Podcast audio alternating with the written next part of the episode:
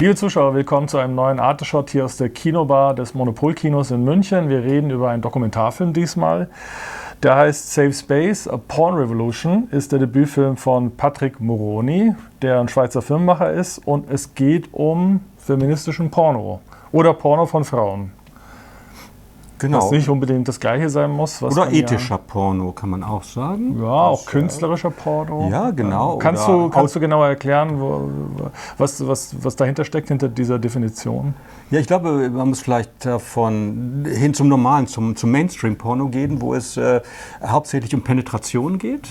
Penetration, ja, das ist so der Kern des Ganzen, glaube ich, des Mainstreams. Und der ethische Porno möchte halt von diesem hierarchischen Penetrationskonzept weg und einfach eine gute Situation schaffen für die Beteiligten, für alle hinter und vor der Kamera, und über so ein egalitäres System ein Wohlfühlen und damit sowas wie ja, Authentizität bei der Sexualität auch erzeugen, sodass man nicht das Gefühl hat, es ist alles gespielt, sondern es ist echt. Also es ist, und ich denke, das versucht der Film zu zeigen über diese kleine Gruppe von Frauen. Also ja, wir beobachten ein Kollektiv. Das genau. Kollektiv stammt aus Lausanne, haben eine Produktionsfirma, die sich Oil Productions nennt und die sich eben dieser Art des pornografischen Films verschrieben haben, die sozusagen eine männliche Perspektive, das muss man nämlich natürlich auch dazu sagen, was auch in dem Film dann erwähnt wird, später bei diesem Fernsehinterview, was eine männliche Perspektive nicht beinhaltet, zumindest in diesem Kollektiv ist kein männliches Mitglied dabei. Und wenn man Mainstream-Porno sagt, muss man sagen, patriarchalisches System, man muss sagen, männliche Perspektive, männliche Haltung. Ja.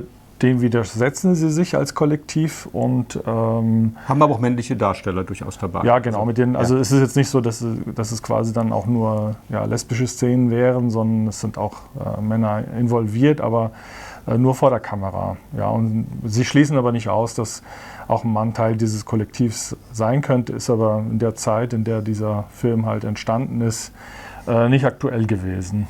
Und was sieht man? Man beobachtet sie, wie sie über ihre Pornokarriere letztendlich reden, wie sie dazu gekommen sind. Man beobachtet sie bei der gemeinsamen Arbeit an ihren Werken. Man sieht Ausschnitte aus den Filmen auch. Und man sieht auch, wie die Außenwelt auf sie reagiert, beziehungsweise wie sie die Perspektive der Außenwelt wahrnehmen. Und man sieht halt sehr viel von der Innenwelt, von dieser feministischen Blase auch natürlich. Man sieht Demonstrationen in der Schweiz, also gegen das Patriarchat und gegen die antifeministischen Perspektiven. Und was ich auch wirklich interessant finde, ist natürlich auch diese Gespräche untereinander über die eigenen Traumata. Also dass die Kamera hier auch als kathartisches Instrument in den Raum gestellt wird, um die eigenen Traumata, die eigene Sexualität, die irgendwann mal Schaden genommen hat, oder der eigene Körper, die eigene Identität auch wieder zu gesunden. Und dass das auch tatsächlich durch eine fast gnadenlose Transparenz erzeugt wird. Es wird mit den Eltern drüber gesprochen, nicht immer mit dem Vater. Das ist so eine kleine Tabuisierung, die auch angesprochen wird. Aber auch die Großmutter weiß Bescheid. Also es wissen so alle Bescheid aus dem Umfeld, was man macht, bis auf vielleicht den Nachbarn, wo man wohnt. Also da gibt es schon so kleine Grenzen. Und das ist auch schön, wie das dargestellt wird, inwieweit das in den Alltag integriert werden kann oder nicht kann, das ist sympathisch. Sie sind natürlich nicht die Einzigen. Es gibt ja seit Erika Lust mehrere Leute oder Gruppen dieser Art, und wir haben ja selbst in Pornfluencer vor etwas über einem Jahr ein Pärchen, also das war auch ein Dokumentarfilm eines Pärchens, das auch sich vom Mainstream entfernt, also selbst produziert, aber tatsächlich Mainstream produziert im Grunde genommen. Also die sind alles das, was hier in feministischen Gedanken da war, war da gerade nicht vorhanden. Aber auch das, im Grunde genommen sind sie sich im Kern natürlich ähnlich. Sie wollen vom Mainstream weg, aber beide machen das völlig unterschiedlich. Also das fand ich im Vergleich auch ganz interessant, also wie unterschiedlich man den Weg gehen kann. Ja, dann kann man natürlich die Frage stellen, wie würden Pornos in einer besseren Welt aussehen, und kann es überhaupt so etwas wie einen feministischen Porno geben? Der Film gibt darauf zumindest einen Hauch einer Antwort, indem er uns denken lässt, dass in einer besseren Welt, in der wir auch nicht so von letztendlich religiösem Gedankengut immer noch so durchzogen worden wären, wo es ja zumindest einen monotheistischen Religionen einen sehr, sehr starken Kampf immer gegen die Sexualität oder gegen eine freie Sexualität gab.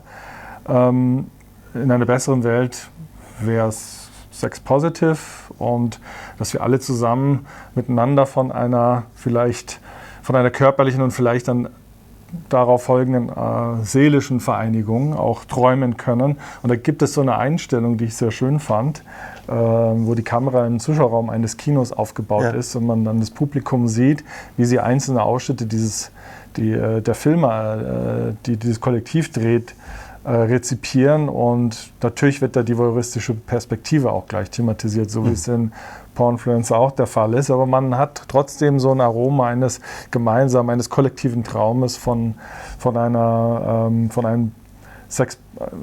Pornofilm, der sexpositiv ist und nicht so von hierarchischen und patriarchalischen Strukturen durchzogen ist, wie es halt 99% der Pornos sind. Ja, es ist auch ein bisschen merkwürdig, diesem Kollektiv zuzuschauen, weil das ist natürlich nur ein Tropfen im überlaufenden Regenfass, was das ausmacht. Ja, und das ist vielleicht, das hat mir natürlich auch gefehlt. Also mich hätte noch die Vertriebswege interessiert. Also ich vermute mal, dass sie das auf diesen, es gibt inzwischen eine Website. Genau, und es gibt halt so Plattformen natürlich wie Cheeks, Pink Label TV oder Orta Hardcore, die versuchen, diese ethischen Pornos zu sammeln und das dementsprechend zu verkaufen. Also ich vermute mal, dass sie das auch machen werden, neben der Website. Also dieses ganze Finanzielle dahinter, wie die Finanzierungen auch entstehen, denn sie sprechen auch von einem Projekt, das sie tatsächlich mal durchfinanziert haben, das dann aber gar nicht so gut lief. Ja, das war, also da hätte ich zum Beispiel auch, da hätten mich ein paar mehr Fakten interessiert, die mir nicht gegeben werden, aber die auch natürlich Teil dieses, wie soll man sagen, etwas Hippiesken, von dem sie auch selbst sprechen, Weltanschauung sind, Geld, Fuck. Und ich meine, wir machen einfach die Sachen, die gut sind, und dabei fallen ein paar Sachen runter, die mich interessiert hätten. Ja, da stoßt du dann schon so in das Problem, was ich mit dem Film habe, auch rein. Ich frage mich dann, was möchte mir der Film eigentlich erzählen? Also was hat der Filmemacher jetzt zu sagen? Oder was erfahre ich aus dem Film, was ich sonst nicht gewusst hätte? Und das ist alles, was da an der Oberfläche verhandelt wird, kenne ich zumindest schon. Es gibt viele verschiedene Ansätze, antipatriarchalischen oder halt eben feministischen oder, wie du sagst, ethischen Pornofilm zu machen.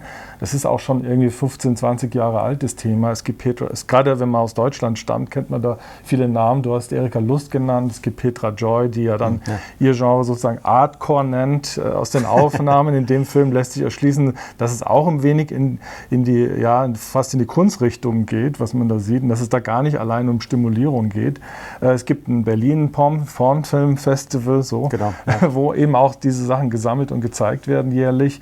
Und darüber hinaus, was erzählt mir der Film darüber hinaus? Komme ich einer der Protagonistin wirklich nah? Finde ich nicht. Es gibt ja diese Melanie Boss, die Nomen lässt oben, dann doch sowas wie eine heimliche Vorsitzende dieses Kollektivs zu sein scheint, obwohl es ja wirklich nur ums Kollektiv geht und die sich auch mit hierarchischen Strukturen ziemlich schwer tun, was in einer erhellenden Szene sehr gut rauskommt, wo sie feststellen, es ist vielleicht doch nicht schlecht, wenn man am Set jemanden hat, der sagt, wo es lang geht, der so den Kopf frei hat und die Augen offen hat und der sagen kann, geht man da hin, weil die haben was gedreht. Das ist echt eine tolle Szene, wo die da an einem runden Tisch sitzen und sagen, wir sind unzufrieden mit dem, was wir jetzt gedreht haben, und dann identifizieren, dass es daran liegt, dass sie keinen Regisseur, keine Regisseurin haben. Ja, also 100 so und so viele Jahre Filmgeschichte sind dann sozusagen, oder auch Theatergeschichte auch, werden dann da neu erfunden und dann doch wieder nicht. Ne?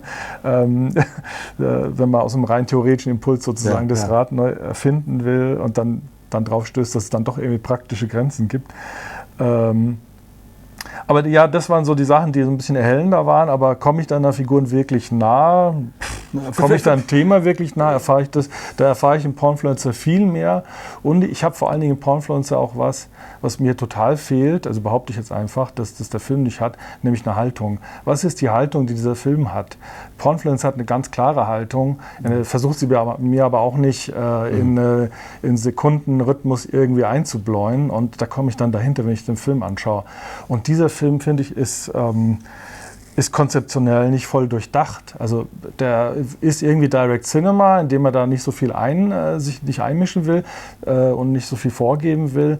Dann ist er aber wieder nicht Direct Cinema, weil ich habe so super ästhetisierte Szenen, ich habe schon ein paar angesprochen, Voyeurismus-Perspektive, dieses Artcore-mäßige, was es hier auch gibt, und am Ende sogar, wenn diese Außenszenen kommen, hat das überhaupt nichts mehr von Direct Cinema, finde ich. Das du meinst, als sie mit dem Bus durch das Land fahren? Ja, genau, das sind ganz tolle Szenen. Das wirkt auf mich wie europäisches Arthouse. Da kam jemand in einen Raum rein bei mir in der Sichtung, der vorher das nicht gesehen hatte und dachte die ganze Zeit, das ist ein Spielfilm.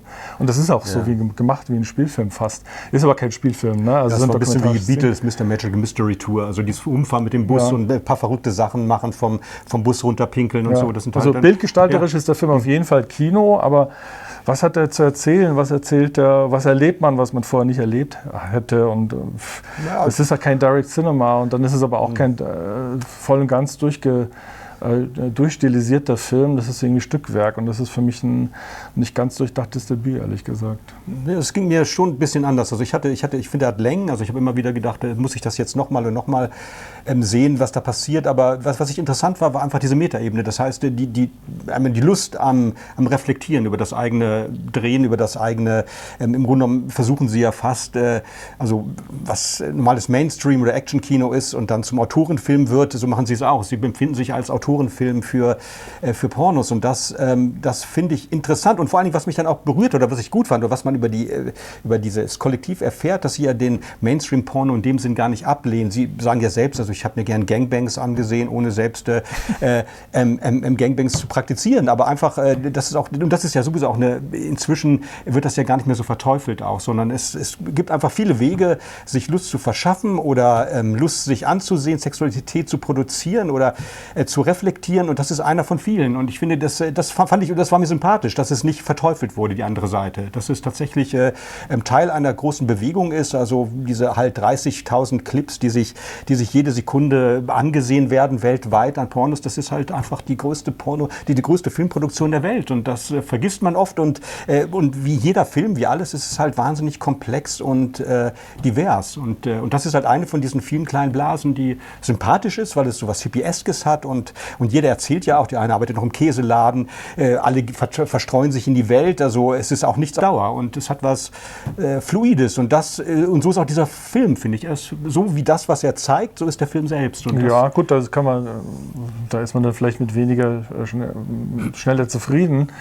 Ich finde auch, dass alles, was du gesagt hast, dass das der Film durchaus mitbringt, aber ich erwarte von einem 90 Minuten, der im Kino läuft und ein Dokumentarfilm ist und nicht nur eine Reportage oder so, da ist ja auch viel Schweizer Fernsehgeld mit drin, muss man an der Stelle dann auch offenlegen, erwarte ich mir dann doch ein bisschen mehr Kante, ein bisschen mehr erzählerische Schärfe, vielleicht eben auch Momente, wo die Protagonistinnen einsehen, dass das, was sie machen, eigentlich tatsächlich nur ein Tropfen irgendwie in der Wüste ist oder dass das, was sie machen, vielleicht wirklich die Suche ist nach dem Heiligen Gral und nie zu einem Ende führen kann, weil egal was du machst, wenn da Nackte vor der Kamera irgendwie miteinander rummachen, ist es entweder Kunst oder es ist eben dann doch zur Stimulierung gedacht. Warum soll sich dann Mann nicht auch einen runterholen? Trotzdem hast du diese patriarchalen Strukturen überall und sie werden ja, wenn sie in der Fernsehsendung sind, ja auch nicht wirklich verstanden, selbst von Feministinnen nicht verstanden. Und irgendwie, dass man ein bisschen stärker diesen Moment rausschärft so rausschürft beim Arbeiten, so wie man es halt am Strand macht, wenn man irgendwie auf der Suche nach einer Perle ist oder so, dass sie eigentlich von der Unmöglichkeit ihres Traums vielleicht auch mal irgendwie erzählen. Also das hat mir dann gefehlt und dann so hat der Film halt dann so eine sehr... hat so was Werbeclip-artiges dann auch, ja, weil tatsächlich die Zweifel nie thematisiert, die werden nie groß und das würde ich genauso sagen, das fehlt. Also das fehlt die dunkle Seite des Mondes. Die dunkle Seite, ja, ganz genau. Wenn man das noch gehabt hätte, dann so, okay, das ist der Plan und man sieht dann die ästhetischen Aufnahmen und sieht dann, okay, irgendwie ist es aber auch alles so ein bisschen amateurhaft, aber sozusagen da reinzugehen, wo es weh tut, dass es alles dann doch irgendwie Amateurkram ist oder wie steht ihr dazu und dann können die sich dazu äußern oder dass das, was sie machen, im Prinzip halt eben bedeutungslos ist. Wie steht ihr dazu? Und dann sie reden lassen und dann habe ich vielleicht eben, aber so geht es ja auch wieder in eine Richtung, ich will nicht sagen Propaganda, es ist irgendwie auch so... Das, was ich mit Werbeclip meinte, das hat einfach... Ja, der Regisseur ist auch selber der Kameramann oder einer der beiden Operator und geht dann so in so eine ästhetisierende Richtung rein und wenn es dann schon sich so sehr von dem politischen Inhalt lösen möchte, dann bewerte ich das ästhetische oder ästhetisierende auch anders. Dann möchte ich halt eben wirklich Butter bei die Fische, dramaturgisch zumindest. Und bildgestalterisch hat er das, aber dramaturgisch für mich nicht. Reicht es trotzdem für grün bei dir? Oder nee, da würde ich viel eher Pornfluencer empfehlen, weil der halt wirklich die dunkle Seite zeigt und zeigt, dass selbst ein Paar, was zusammen gleichberechtigt, zumindest an der Oberfläche. Genau, aber unter der Oberfläche im Grunde genommen die hierarchischen Strukturen internalisiert und dann auch reproduziert. Das genau die Strukturen. Und sozusagen, das macht auch was mit dir als Zuschauer. Ja, und das ist hier dann so ein bisschen im Nebel für mich verschwunden. Nee, deswegen bei aller Liebe und wirklich bildgestalterisch sehr, sehr schön gemacht, ganz tolle Szenen. Aber auch da fehlt mir halt irgendwie so ein durchgehender... So eine Haltung. Eine Haltung, genau. Oder eben die Zügel eines Regisseurs, eine Regisseurin, der sagt, ich will jetzt Direct Cinema machen oder gerade nicht. Und du kannst nicht sozusagen die Geule frei rumlaufen lassen und dann aber an anderen Stellen dann doch irgendwie ganz stramm dein Dressurprogramm durchziehen. Das funktioniert dann für mich irgendwie, in dem Fall zumindest nicht. Ja, also gut. Dann machen wir einen Good Bad. Agree to disagree. So schlecht ist er auch nicht, aber es, wie gesagt. Tschüss. Gut, auf Porno. Auf Porno trinke ich nicht.